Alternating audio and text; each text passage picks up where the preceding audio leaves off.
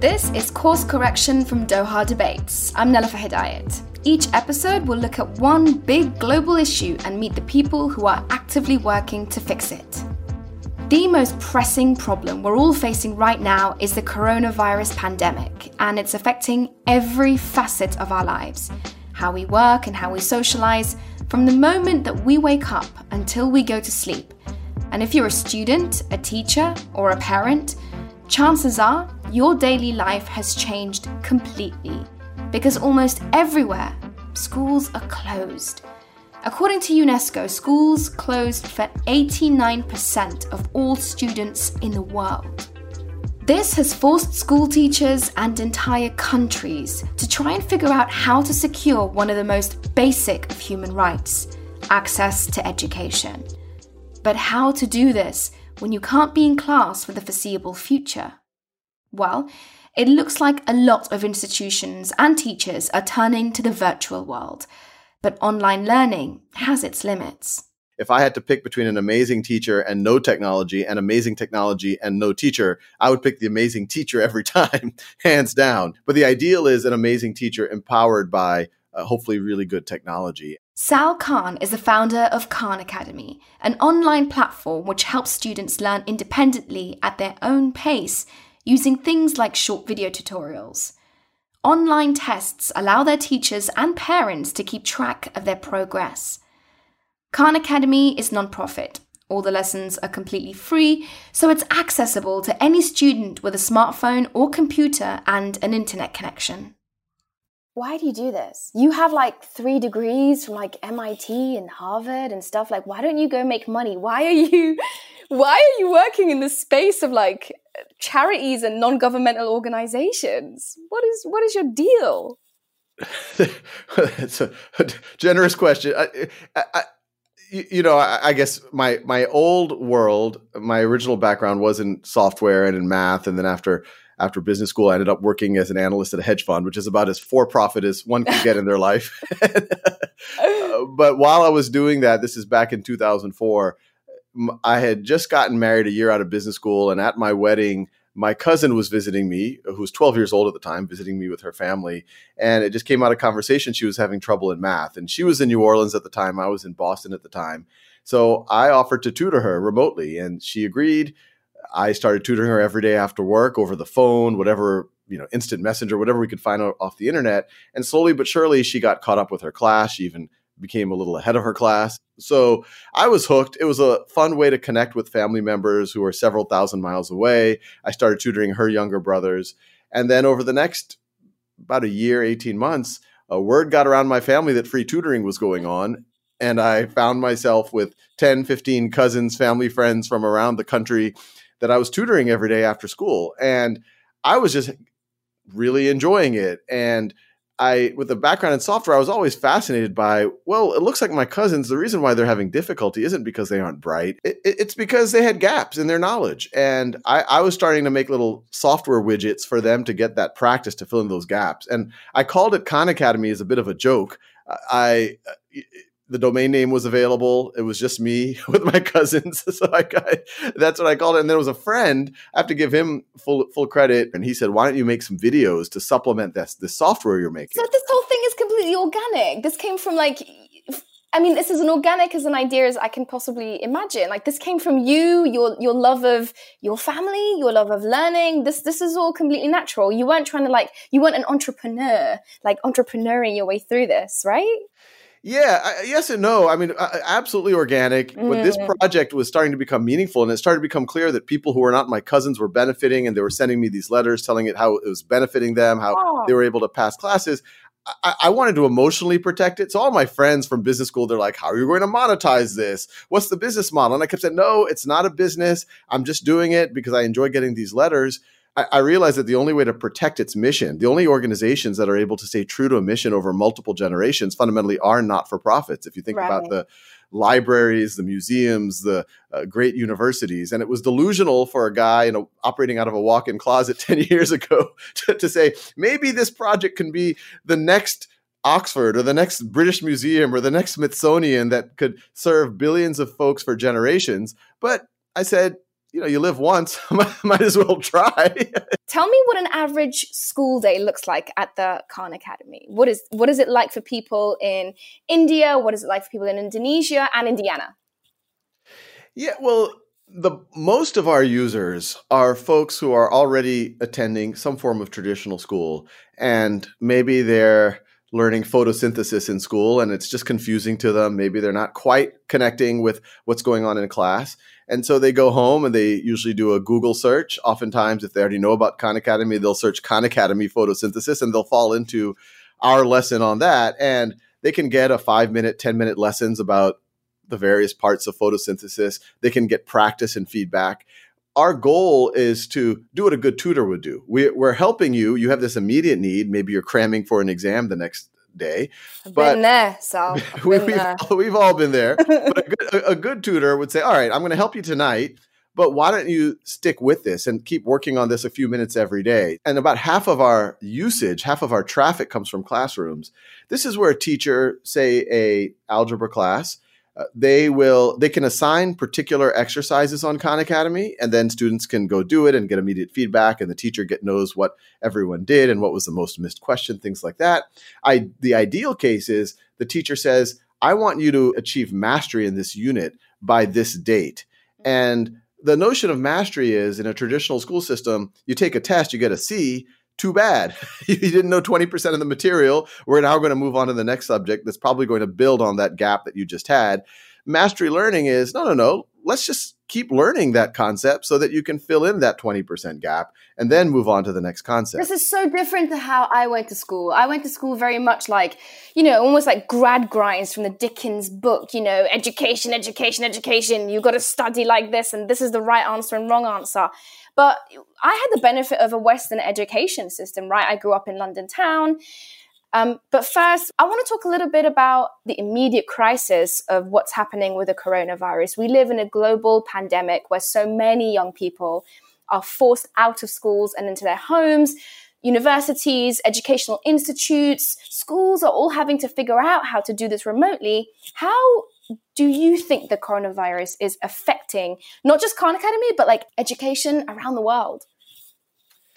Yeah, as you mentioned, 1.5 billion kids who normally would be in school are right now not in school. So it's clearly already had a major impact. And we've been looking at some historical assessment data and traditionally school kids don't go to school in the summer and there's some learning loss. And now if they're not in school for five months and it's pretty clear that schools are going to be closed through the end of the year in most of the world uh, that students might lose as much as a year of learning. And most schools in the world have not given parents or teachers or students a robust plan because these things all happen so fast. I don't blame right. And so what we've been trying to do we've inadvertently build, been building the resources that can help bridge people through this situation. We never thought that a, that a situation like this would happen, but we've been putting out daily schedules for students of different age groups of how they can leverage Khan Academy and other resources, how they can structure their day, not just the academic learning, but make sure you get outside, play a little bit, take a break, things like that. How do you do that in, in Bekaa Valley in Lebanon? How do you do that in Afghanistan, where I'm from? Like, how do you do that in those kind of situations? Yeah, that's a huge issue right now. And it's yeah. not just in Afghanistan, it's even in uh, parts of the UK or the United States, where it's very unequal access to devices and broadband. And I think that's the really unfortunate thing is in the in the near term, over the next few months, not just for the academic learning uh, that kids might need the online access, but frankly, just the mental health of it. Imagine how hard it would be to go through this social distancing if we did not have access to video conferencing and if we didn't have access to the internet. So it's a major source of inequity in the short term in the longer term or even the medium term, I think the writing's on the wall for everybody that internet access and some form of device access isn't just a nice to have. It's really a, a, human right, especially if we're getting into these situations. Now, obviously, in some parts of the world and parts of Afghanistan where there's other issues around safety or some social structures that are difficult, it, it becomes harder. But we do, you know, there's a my favorite story actually comes out of Afghanistan. There was a young girl this is pre-COVID. This is six, seven years ago. Uh, Taliban take over. They, they, take over her town. They forbid all the young girls from going to school. Uh, so she's just at home doing chores. She's a, a middle class girl, and her brother in law, who's in his twenties, sees that she wants to learn. So he's able to get her a, a pretty basic internet connection and a laptop And then she discovers Khan Academy and she just learns on that. And her big aha was about six months later when she realized she was learning more than uh, the, her brothers in the Taliban controlled school, which is not, I don't think, the highest bar. Mm-hmm. no, no, it isn't. It's quite a low bar. but, but, you know, she starts, she, she learns from middle school all the way through physics, chemistry, biology. And then she decides that she actually wants to become a physicist and she wants to study in the United States she lies to her parents to take the SAT, which is a college entrance exam in the United States, uh, so that she could travel to Pakistan to take the SAT because it's not even administered in Afghanistan. And so she kind of smuggles herself across the border to take the SAT. She does shockingly well. And that's when I found out about her. Someone she met over the internet somehow got in touch with me. And then we were trying to get her into the country so that she could come to college here. And then uh, one of the uh, writers, uh, Nicholas Kristof at the New York Times, wrote an op ed about her, Meet Sultana, the Taliban's worst fear. And that gave her political asylum. And this last summer, she was doing quantum computing research at Caltech. So that's the kind of stuff that we want to see happen a million times over. Obviously, Sultana was a special case. Even given her not so perfect context, she had some things going for her. She had her family support, etc.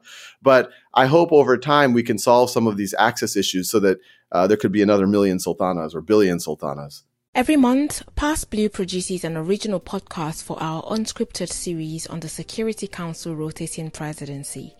In February, we spoke with the ambassador of Guyana, for example. Unscripted brings you straight into the council chamber where the UN's most important work takes place. Each month, we speak to diplomats about their country's agenda in leading the council and their goals to achieving global peace and security. Unscripted is a podcast from PassBlue, a women led media site providing independent coverage of the UN. Search for Unscripted wherever you get podcasts, starting with SoundCloud. I love the idea of Khan Academy. Um, going forward after after uh, this pandemic, this coronavirus situation we're all living through, do you see it as being supplemental? Do you see it replacing traditional education systems? I mean, how do you want to take this forward? I definitely don't see it replacing traditional education systems. If you're talking about especially school age kids, you know, young people, uh, school isn't just about the information delivery. It isn't just about mastering the algebra. It's or the the reading or the writing. It's also about the socialization, learning to work in groups, uh, learning to just be a part of a community. And even on the academic side, there is a subset of students who might be able to learn a lot on their own, but most students do need some type of support from teachers and peers to, to do it well. And there's just some intangibles that's very hard to learn online. So the ideal circumstance is that tools like Khan Academy are used in conjunction with a physical classroom. It can be that tutor for everyone, that free tutor that can either solve a, a, a specific problem or help you lear- keep learning after school or during the summers. When you're in class, teachers leverage it to allow every student to learn at their own pace so that they don't accumulate these gaps. So that a teacher in a classroom of 25 or 30 or 35 students can act doesn't have to just teach to the middle with half of the kids getting lost and half of the kids getting bored. The right. kids can learn at their own time and pace. Uh, uh but we also want to support those children who might not have access to either a school at all or their school does not have access to real world class instruction. Uh, even in the US, especially if you look at minority majority schools in the inner city, a lot of them don't even teach things like algebra properly or uh, pre-calculus or physics. And so no matter how bright or motivated a student is in some of those conditions, they just don't even have access. And we hope Khan Academy can help there. I think the other place where it's clear that Khan Academy is going to be important going forward is what we're going through over the next five months it's unlikely that it's just going to be the next five months. Uh, most of the epidemiologists are saying that the virus is likely to come back in October, November with flu season. Right. And so I think every school system has a few months to figure out a legitimate plan. And whatever plan you have, it's got to be able to go fluidly between the physical and the home learning experience. And so I think when school's in session, Khan Academy can be a strategic supplement, like we described. Students could use it an hour, two hours a week. But then if you have to sc- close schools and with a few days' notice, then kids can lean more heavily on Khan Academy and make sure they continue learning. Yes. Do you think that these kind of online classes um, and, and, and online learning in general can they help things like teaching critical thinking? Yeah, uh, you know, online can do certain aspects of that. I think over time, especially with the situation we're now, there's a lot of experimentation in school districts with uh, with video conference based learning, and obviously that approximates the classroom even more. But to your point, the ideal is obviously a combination of both. Uh, we actually started yes. a, a, physical school, and there's one under our offices. It's closed right now. That's where my, my kids go. But the whole reason why I started a physical school is to think about what schooling could look like if you have tools like Khan Academy that liberate you from the traditional one pace fits all lecture that allows students to learn at their own time and pace. And if you visit our school, it's called Khan Lab School. The kids are interacting more than you would t- traditionally see in a, in a normal really? school. They're collaborating more. There's a lot of peer tutoring. Older students are helping younger students. So, in a, in a strange way, ironic way, the technology unlocks the humanity in the classroom. That's our that's our hope. So, what is your advice then, Sal, for parents and teachers, students, anyone who's being homeschooled online right now or for the first time? What advice are you giving? So, a couple of things. There's a lot of stress in the world right now. So, no one should beat up on themselves in the coming days and weeks. Do what you can. That's my first. And uh, and do whatever you have to to just stay sane. that's, that's what I tell myself a lot these right. days. but on, on top of that, just get started. Sometimes it might feel so big that there's so many things that it, it forms a kind of paralysis. But eh, you could go to Khan Academy. There's other resources, but on Khan Academy, we have schedules.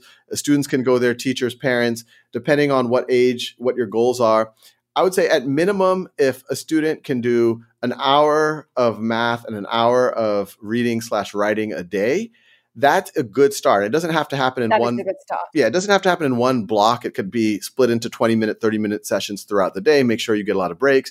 And, and the reason why that's good is even if you think about a normal school day with six hours, seven hours in the school day, if you think about the amount of time where you're doing really focused learning, it's not seven or eight hours. It actually is probably closer to, to two hours or, or three hours. Wow. In my case, 25 minutes, but we all do our best. what about parents and teachers, Sal? What can parents and teachers do to, in this time? What would be your advice? Well, after taking care of yourself, uh, provide uh-huh. some structures for your children I would say you could use the tools like that Khan Academy has. It'd be great if you can supplement that with at least a daily check-in. If you're a teacher, get on video conference with your students, make yourself available a couple of times a day. My children's uh, teachers are doing that at school. It's really working out great. Where my kids have goals through the day, uh, but then they have a check-in where the teacher is reviewing it over video conferencing with a small group of students. In some ways, it's even more intimate or they're getting more attention than they might have otherwise because they're getting that that one-on-one attention. So I would say, you know, take it one step at a time, but don't be afraid to experiment and everyone no one's judging anyone right now. So it's the best time to to try new things. Yes. Okay, very final question. What are your hopes and your fears about online learning, about places like Khan Academy going forward in the real world, say in the next five years? Well, the the fears are uh, that it's either misused. Uh, you've asked a couple of times about does it replace teachers or classrooms? I'm like, no, that's the exact wrong thing to uh, and I know you know a lot of people do imagine those types of things. That would be a very very unfortunate thing. You know, as, as someone who started Khan Academy, who's associated with online learning, if I had to pick between an amazing teacher and no technology, and amazing technology and no teacher, I would pick the amazing teacher every time, hands down. Right. And but the ideal is an amazing teacher empowered by uh, hopefully really good technology. And I, I, and that's where i hope this goes. And my hope long term is a world where ideally you can use it in school, but even if you don't have access to school or if you don't have access to a great school, you have access to world class learning at your own time and pace. And it can be connected to real opportunity in the world that the sultanas of the world can be identified by local employers or even global ones or universities and say, we've, we've got to give her a shot. She's, she could help humanity. And if we do that, I think we're going to accelerate the rate of progress tenfold. I mean, I always think about for every Albert Einstein we find, think about how many Albert Einsteins we don't find who could have pushed humanity forward, eh, but instead are just doing chores in some village in Afghanistan. It, it sounds utopian, and I often joke with our team at Khan Academy that you know so many things in my life have fallen in a positive way, especially in regards to Khan Academy, that it feels like benevolent aliens are using me and Khan Academy as a vector to prepare humanity for first contact. And you know, Mm, if that's the case, we're going to try our best to to prepare humanity for first contact. okay, man, that is that is definitely an ambitious place to start from. Sal Khan, thank you so much for joining me. Thank you. That's our show today. And now I want to hear from you. How have you managed to keep learning while schools shut down? What challenges have you faced and what solutions have you come up with? What advice would you give to other students, parents, and teachers? Tweet us at Doha Debates or get in touch with me at Nelufar. Course Correction is written and hosted by me, Nelufar Hedayat. The show is produced by Doha Debates and Transmitter Media. Doha Debates is a product of Qatar Foundation. A special thanks to our team at Doha Debates, Japhet Weeks, Amjad Atallah, and Jigar Mehta. If you like what you hear, please rate and review the show. It helps other people find us. Join us for the next episode of Course Correction wherever you get your podcasts.